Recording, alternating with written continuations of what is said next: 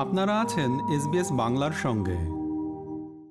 আজ আমাদের সঙ্গে রয়েছেন বিখ্যাত দশখরা জমিদার বাড়ির অন্যতম উত্তরসূরি, পারমিতা বিশ্বাস। তার আর একটা পরিচয় আছে, সত্যজিৎ রায়ের ছবির অন্যতম অভিনেত্রী। এখন তিনি কাজ করেন শিক্ষাক্ষেত্র নিয়ে। আর তা করতে গিয়েই সামনে এনেছেন দশখরার ঠিক পাশে বিখ্যাত ধনেখালির তাঁতের কিছু কাজের আজকের মতো করে রূপান্তর, যা আকর্ষণ করবে। আগামী প্রজন্মকে। সেই উদ্দেশ্যে নিয়ে তিনি কাজ করছেন বাংলাদেশের বিখ্যাত ফ্যাশন ডিজাইনার বিবি রাসেলের সঙ্গে। আজ আমরা কথা বলব শ্রীমতী পারমিতা বিশ্বাসের সঙ্গে। দিদি এসবিএস বাংলায় আপনাকে স্বাগত। আপনার কাছে প্রথম যে প্রশ্নটাই হচ্ছে যে আপনি হঠাৎ এই শিক্ষা ক্ষেত্রের বাইরে যে এম্পাওয়ারমেন্ট উইমেন্স এম্পাওয়ারমেন্টের উপর কাজ করতে গিয়ে ধনেখালি তাঁত শিল্পীদের উপর কাজ করতে গেলেন কেন?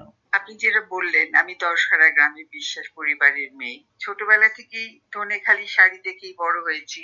আর শিক্ষার জগতে তো আমার বিচরণ অনেক বছর ধরেই আপনি যা বললেন। আমি কলেজে পড়াতাম, আমি আর্লি এডুকেশন নিয়ে অনেক বছর কাজ করেছি।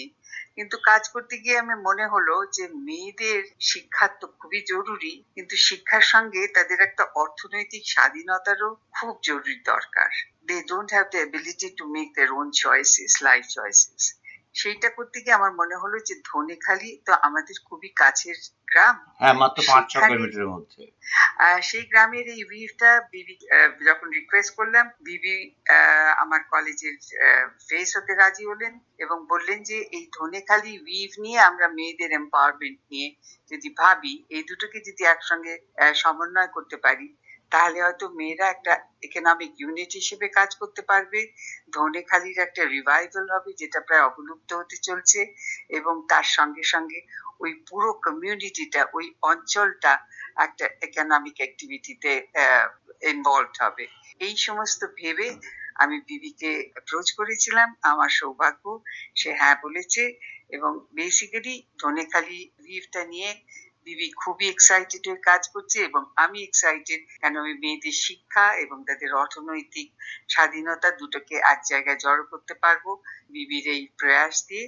দশকরা উইমেন্স কলেজ আমি গত আট, দশ বছর ধরে করেছি। আমরা সেখান থেকে মেয়েদের শিক্ষা দিচ্ছি। আর আপনি হয়তো জানেন ওই গ্রামের শিক্ষার অবদান বিশ্বাস পরিবারের অনেক বছরে সব মিলিয়ে একটা কাজের মহাযজ্ঞ ওখানে আরম্ভ হয়েছে বিবি রাসেলের লিডারশিপে দিদি দুই বাংলার মানুষের কাছে ধনেখালি তাঁতের শাড়ি একটা আবেগের বিষয়।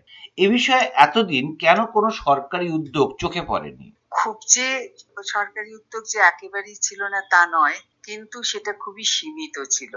তো আহ, সেই জন্য বিবির মতো মানুষ যদি এটাতে একটুখানি নজর দেয় তাহলে আমার মনে হয় যে সরকারের তো সবকিছুর তো একটা লিমিটেশন থাকবেই। রিসোর্সই বলুন কমিটমেন্টের হয়তো অভাব ছিল। তো আমাদের মতো মানুষরা যদি সরকারের পেছনে থাকতে পারি তাদের সঙ্গে হাত মিলিয়ে কাজ করতে পারি বিবি যদি সেখানে একটু লিডারশিপ দিতে পারেন তাহলে নিশ্চয়ই কাজটা খুব সুন্দরভাবে এগিয়ে এই যাবে প্রকল্পটাকে এগিয়ে নিয়ে যাওয়ার জন্য আপনার আর কি কি পরিকল্পনা রয়েছে? এই আমি এখানে পরিবেশ নিয়ে খুব কাজ করতে চাই এবং এগ্রিকালচার নিয়ে কাজ করতে চাই। Agricultural awareness modern agricultural practices এগুলোর মধ্যে আমি মেয়েদের আনতে চাই।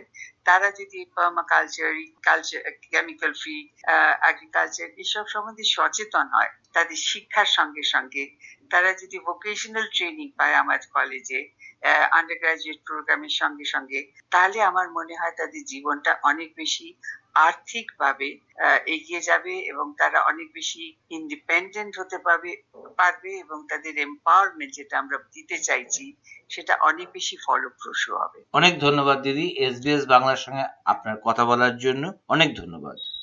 ধন্যবাদ। এরকম স্টোরি আরও শুনতে চান শুনুন Apple podcast Google podcast Spotify কিংবা যেখান থেকেই আপনি আপনার পডকাস্ট সংগ্রহ করেন।